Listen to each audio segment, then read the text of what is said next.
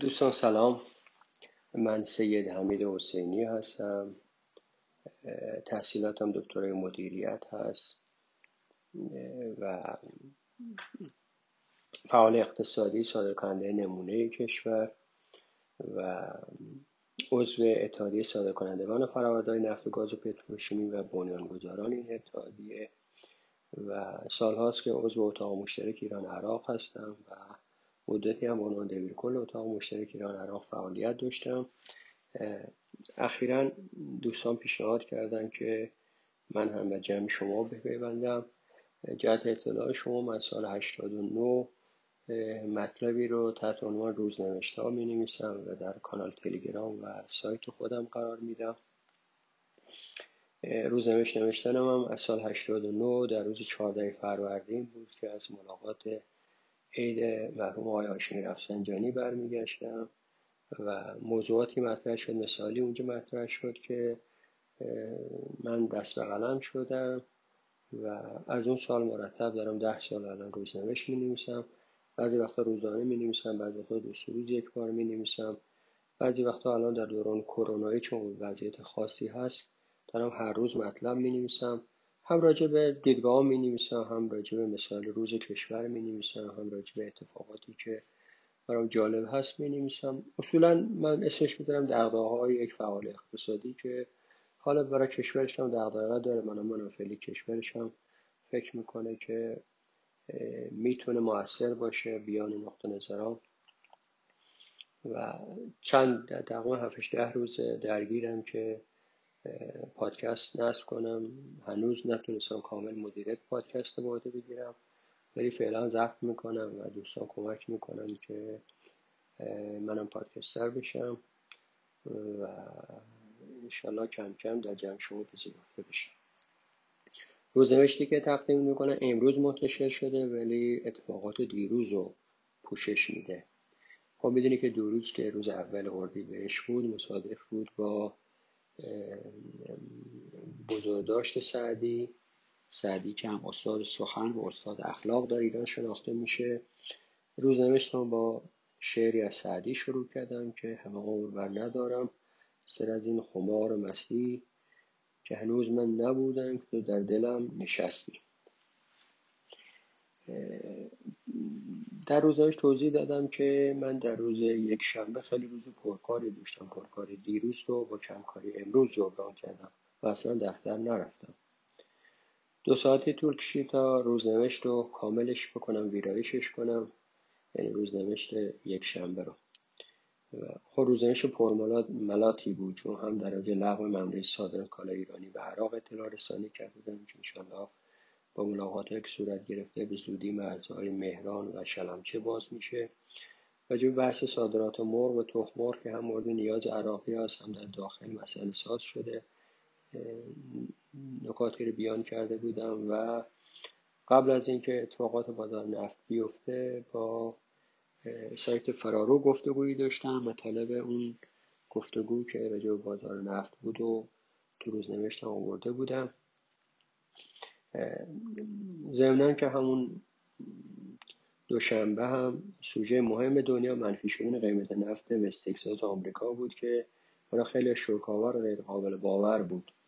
و همه پیام میدادن که چه اتفاقی افتاده، تاثیرش بر ایران چیه، چه اتفاقی خواهد افتاد. رضا یک متن هفت‌اش بندی رو نوشتم و در گروه‌های اتاق ایران عراق، اتحادیه صادرکنندگان خانوادگی برای دوستان ارسال کردم و سعی کردم که توضیح بدم که چه اتفاقی در بازار افتاده. این بندهای متنی که من نوشتم نوشتم قیمت، چون بعضی‌ها فکر می‌کردن قیمت نفت در همه دنیا منفی شده. قیمت نفت برنت فقط هشت درصد سقوط کرده و هنوز قیمت نفت بالای بیست و پنج دلاره. وقتی که دیشب من این متن می نوشتم، این سقوط قیمت در آمریکا ولد پر شدن مخازنه، زیرا که نفتی که وست تگزاس در آمریکا تولید میشه اونجا نفت شل هست در خشکی داره تولید میشه و از طریق خط لوله به مخازن منتقل میشه. وقتی که کشتی‌ها نیان یا پالایشگاه‌ها محموله مخازن رو تخلیه نکنن قطعاً امکان تحویل دادن این محموله نفت خام وجود نداره و لذا معامله‌گرانی که این نفت خام خریدن دچار مشکل میشن. پر شدن مخازن هست و تلاش معامله‌گران برای خلاصی از محموله خریداری شده، لذا اونی که محموله خریده و الان باید حمل کنه سعی میکنه که با هر قیمتی محموله رد کنه و گرفتار جریمه و هزینه‌های انبارداری و مشکلات جانبی نشه، لذا قیمت از بیست دلار به ده دلار و هشت دلار و پنج دلار و یک دلار و دو دلار منفی و نهایتاً تا منهای سی دلار قیمت کاهش پیدا کرد. ولی بحث دیشب تموم شد دیگه، یعنی محموله بود میست در تاریخ دیروز که یعنی بیست اپریل بود تعیین تکلیف میشه و هر صورت بود تعیین تکلیف شد و اثر خودش هم بازار جهانی نفت گذاشت و قیمت بقیه نفت‌ها هم تا حدودی کاهش داد و نفت برنت هم حدود دوازده دلار نهایتاً کاهش پیدا کرد. توضیح دادن که نفت در آمریکا در اختیار آن دولت نیست، دولت نه تولید کننده نفت نه صاحب میاد نفت، دولت حال مالیاتش میگیره، در اختیار بخش خصوصی و دولت آمریکا دخالتی در بازار نفت نداره. در بند چهارم توضیح دادم که کاهش قیمت نفت حداقل در کوتاه مدت چیز خوبی برای ما نیست، ممکن در بلند مدت هم کاهش قیمت نفت برای ما که الان خیلی تو بازار جهانی نفت نیستیم با توجه به خارج شدن نفت شل آمریکا، نفت آلاسکا، خلیج مکزیک، دریای شمال، آسیای میانه بسیاری از کشورها مجبور بشن که با این قیمت‌ها امکان تولید نداشته باشن و از بازار جهانی نفت خارج بشن، راه برای ورود ما باز بشه. ولی در کوتاه مدت حداقل ما هم جز کسانی هستیم که متاثر میشیم از کاهش قیمت نفت، زیرا ما حدود بیست و پنج میلیارد دلار از صادرات سالانه ارزی که در کشور استحصال میشه از محل حدود دوازده میلیارد دلار صادرات پتروشیمی، شش تا هفت میلیارد دلار صادرات فرآوردهای نفتیه، یک میلیارد دلار صادرات برق، چهار تا پنج میلیارد دلار هم صادرات گاز، بیست و پنج میلیارد دلار ما صادرات داریم که همه قیمت این محصولات به نوعی ریلیتد اصل نفت و کاهش قیمت نفت میتونه ارزش صادراتی محصولات کاهش بده و درآمدهای ما هم اثر کنه. تنها چیزی که این روزا امیدوار کننده است گزارشی که اخیراً صندوق بین المللی پول داده هست که گفته برخلاف بحران‌های هزار و نهصد و سی و نه و بحران سال دو هزار و هشت که شکل بحران به صورت ال بود، ال انگلیسی، یعنی کاهش شدید قیمت‌ها و تداوم رکود اقتصادی، در این بحران کرونا پیش بینی کرده که شکل به صورت وی خواهد بود، اقتصاد دنیا تدریجی سقوط میکنه ولی به سرعت با مهار بحران کرونا میتونه دوباره رشد پیدا کنه و رکود تداوم پیدا نمیکنه، رکود موقتیه. این خودش میتونه خبر خوبی باشه برای اقتصاد جهانی. حالا اگه بخوایم علت اصلی این افزایش کاهش تقاضا در بازار جهانی و افزایش عرضه بازار جهانی نفت بدونیم، برمیگرده به کاهش مصرف بنزین در دنیا، زیرا از صد میلیون بشکه نفت حدود بیست و پنج میلیون بشکهش تبدیل میشه بنزین، پنج میلیون بشکهش تبدیل میشه بنزین هواپیما، سی میلیون بشکه خب تقریبا مصرفش به شدت کاهش پیدا کرده، همه دنیا گرفتار قرنطینه شده و کاهش مصرف بنزین و مصرف بنزین هواپیما به تا حدودی وسایل نقل عمومی باعث شده که پالایشگاه‌ها با مازاد فراورده مواجه بشن و ظرفیت‌های پالایشیشون کاهش پیدا کنه. چین سیزده میلیون ظرفیت پالایشی داشته تبدیل بشه نه میلیون بشکه و در مصرف داخلی که بسیار از پالایشگاه‌های دنیا تولید چون یا متوقف کردن یا کاهش دادن، لذا کاهش مصرف بنزین بر قیمت نفت فشار آورده و امروز قیمت نفت بنزین تقریبا نصف قیمت گازوئیل حتی از قیمت بخش از فرآوردهای سنگین ارزان‌تره، در صورتی که به اصطلاح قرنطینه به طور تدریجی کاهش پیدا کنه و مردم کسب و کارها برگردن ما شاید افزایش مصرف بنزین خواهیم بود. و ما دیدیم در ایران هم که مصرف بنزین به چهل و پنج میلیون لیتر رسیده بود، الان ظرف دو سه روز گذشته حدود پانزده میلیون لیتر روزانه مصرف بنزین اضافه شده و احتمالاً تا پایان هفته باز این افزایش مصرف ادامه خواهد یافت. موضوع دیگه ای که شاید نکته هشتم بحث من هست، با وجود سقوط ناگهانی قیمت نفت خام دبلیو تی او برای تحویل در ماه می، قیمت این شاخص نفتی برای تحویل در ماه ژوئن در این ساعت تنها با دوازده درصد کاهش و بیست و دو دلار و پنج سنت برای هر بشکه دانسته تدوین شد. این باز دیشب از امروز قیمت‌ها پایین‌تره. موضوعی که سبب می‌شود اختلاف قیمت بین قراردادهای تحویل برای ماه می و جون بیش از بیست دلار در هر بشکه برسد. خب اینجا دو تا جداول من گذاشتن، نمودارها رو گذاشتن که خواننده بتونه این نمودارها رو مشاهده بکنه. با وجود این کاهش قیمت نفت، ایران به عنوان بزرگترین دارنده ذخایر هیدروکربنی دنیا چون از مجموع نفت و گاز ما در دنیا اولین اولین هستیم. ما اگر این اتخاذ استراتژی سگانه رو بتونیم در به اسم اتخاذ بکنیم، به نظر ما ما میتونیم برنده این کاهش قیمت نفت و به اصطلاح از دست رفتن نفت به عنوان یک کالای مهم استراتژیک باشیم. قاعدتاً با این وضعیت که دنیا داریم دیگه خیلی نمیتونیم روی نفت به عنوان یک کالای استراتژیک و صادرات نفت خام حساب بکنیم. لذا همونطور که دکتر روحانی در نامه‌ای که برای زمینه نوشته، قاعدتاً توسعه صنایع پایه‌دستی نفت و گاز میتونه ما رو از به اصطلاح این کاهش تقاضای نفت در دنیا نجات بده. ما چه در زمینه پالایشی بتونیم توسعه بدیم، چه در زمینه پتروشیمی ما میتونیم که به اصطلاح از این نظر نیازی به صادرات نفت خام نداشته باشیم. دومین استراتژی که ما میتونیم داشته باشیم استراتژی تلفیق معدن و انرژی هست. ما یکی از کشورهای نسبتاً خوب دنیا در زمینه ذخایر محصولات معدنی و فلزی هستیم. ما تقریبا همه محصولات معدنی مثل سنگ آهن، کروب، سرب، مس، روی، کلینکر، آهک، سیلیس و حتی کرومیت، حتی بقیه فلزات رو داریم. انرژی ارزان میتونه در کنار این مواد معدنی قرار بگیره و ما تولید کننده میلیون ها تن فولاد، میلیون تن ها تن سیمان، میلیون ها تن صدها هزار تن مس، روی و مس و شیشه باشیم و که خود اینا میتونه بازار بسیار بزرگی در این منطقه خاورمیانه که ما کمتر رقیبی در صنایع مادر داریم باشه و اینا همه میتونه ما رو تبدیل به کارخانه تولید خاورمیانه و قطعا کمتر کسی میتونه توی زمینه با ما رقابت بکنه.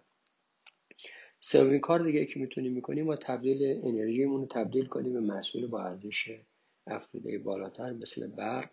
یا ارزهای دیجیتال. متاسفانه در سال گذشته با قیمت‌گذاری نامناسب و سختگیری در استخراج ارزهای دیجیتال ما از ورود سرمایه خارجی به میلیون‌ها دستگاه ماینر جلوگیری کردیم. در صورت اصلاح قیمت و شرایط میتوان ایران را به پایگاه استخراج این نوع ارزها تبدیل کرد. ما همه میدونیم که بالاخره روند آینده دنیا دنیا داره میره به طرف ارزهای دیجیتالی، طرف ماینینگ و ایران با توجه به هم پتانسیل نیروی انسانی و هم آب و هوایی، تنوع آب و هوایی، هم وضعیت خوب تولید برق میتونه با قیمت‌گذاری مناسب خودش بشه که از هاب‌های تولید ارزهای دیجیتالی در دنیا و هم خیلی میتونه کمک بکنه به رفع تحریم‌های بانکی ما. لذا این مجموعه بحث‌هایی بود که من در اتاق بین الملل و بحث نفت داشتم. بحث دیگه ای که دیروز مورد توجه من قرار گرفت کاهش نرخ سود بانکی به پانزده درصد بود که بالاخره شبکه بانکی تصمیم گرفت که این کار مثبت انجام بده و اینم علتش این بود که با توجه رونق بورس و بازار سرمایه دولت نگران نیست اگر سپردگزاران پولشون از بانک خارج کنن وارد بازارهای زیر ارز یا طلا یا مسکن بشه و فکر میکنه که بورس این پتانسیل داره که بتونه سپرده ها رو جذب کنه و ما دیدیم با وجودی که بازار جهانی رکودی که در بازار جهانی ایجاد شده اغلب شاخص های بورس در دنیا سقوط کرده یا کاهش یافته. ما در ایران شاهد هستیم که شاخص بورس از هفتصد و بیست هزار گذشته و اگر اتفاق خاصی در بازار بورس نیفته و پیش بینی هایی که بعضیا میکنن که حباب در بازار بورس و به سودی این حباب خواهد ترکید و سهامدارا هم متضرر میشن، واقعا اگر این اتفاق نیفته میتونه بازار سرمایه یه جایگزین بسیار مناسبی برای پولهایی که در بانک ها سپرده میشه یا در بازار ارز و طلا الان داره باعث افزایش قیمت میشه مورد استفاده قرار بگیره و اصلاح ساختار اقتصادی کشور هم کمک بکنه، چون پول ها بیاد در بورس و در شرکت های تولیدی کشور هم رونق تولید هست، هم بالاخره در کنارش دولت از محل ارزش افزوده از لحاظ مالیات بر درآمد میتونه بودجه کشور رو بی‌نیاز کنه از درآمدهای ارزی کشور. دیروز از جلسه در دفتری که دوستان داشتم که یکی از کسانی است که در بازار سهام حضور داره، هم سهام نفتی و پتروشیمیای داخلی رو داشت، هم سهام‌های در بازار بین‌المللی، بسیار نگران بود که یک کاهش قیمت نفت باعث میشه که قیمت سهامش به شدت کاهش پیدا کنه. با توضیحاتی که دادم تقریبا نگرانیش برطرف شد، ولی گفتم این تحلیل‌ها همه مشروط بر اینه که تا سه ماه آینده گسترش ویروس کرونا مهار گرده و دنیا با موج دوم و سوم شیوع این بیماری مواجه نگرده. پیشبینی صندوق بین المللی پول معقول باشه، ولی اگر واقعا این پیشرفتی که الان هست، بالاخره بسیار از کشورها، آلمان، کانادا، کره جنوبی، چین، عراق، تا حدودی ما حتی بعد از کشورهای اروپایی موفق شدن که تا حدودی کرونا رو موفق کنه، اگر این روال ادامه داشته باشه قطعا میتونیم بگیم که اتفاق خاصی نخواهد افتاد و اقتصاد دنیا فلج نمیشه. ولی اگر واقعا اون موجب جدید که هیچ کس نمیتونه بگه که چه اتفاقی خواهد افتاد، قطعا میلیون‌ها انسان ها با مشکلات زیادی مواجه میشن و همه امور زندگی مختل خواهد شد. دیروز با توجه به همین اتفاقات هم با خبر بیست و چهار، هم روزنامه جامعه جمع، هم با یکی دو تا دیگه مصاحبه داشتم و پیگیری هم کردم. یه جلسه قرار بود شرکت نفت داشته باشم که اولا به علت پروتکل‌های بهداشتی باید سالونی باشه که بتونه با فاصله شش هفت نفر هفت هشت نفر حداقل در جلسه حضور داشته باشه، هنوز امکان پذیر نشده. از هفته گذشته پیگیر بودم که با مدیران کل گمرک‌های مرزی صحبت بکنیم، مخصوصا مرزهای اقلیم کردستان که این روزها با تراکم شدید کالای صادرات ایران مواجه هستن و بعضا پانزده کیلومتر صف‌های کامیون‌هایی هست که برای صادرات از گمرکات باشماق، پرویزخان و تمرچین میخوان رد بشه. هفته گذشته صحبت خوبی با مدیر کل گمرک پرویزخان داشتیم و به اصطلاح عمل کرد و فعالیت ها و مثال چالش های گمرک و دوستان آشنا شدن و دیروز بالاخره باز موفق شدم رئیس گمرک باشماق رو با هم هماهنگ بکنم که شب فردا شب بتونیم در گروه تلگرامی ایران عراق با ایشون به طور نیمه زنده گفتگو داشته باشیم و ایشون با فایل صوتی نقطه نظرش رو بفرسته و اعضا بتونن سوالاشون اینه که علت‌هایی که من دنبال وارد شدن به پادکست بودم بتونم یه گفتگوهای لایو و با این دوستان داشته باشم که هنوز تصفیه سیستم پادکست من در اختیار من نیست، نمیتونم مدیریتش بکنم، نمیدونم به خاطر آیفون هست، به خاطر کم سوادی من هست، با اینکه عضو شدم و صفحه دارم هنوز خیلی به اوضاع مسلط نیستم و امیدوارم که این بحثایی که من چه در روزنوشت‌ها دارم چه با عنوان پادکست ارسال میکنم بتونه کمک کوچکی به دوستان داشته باشه. و سلام تا فردا.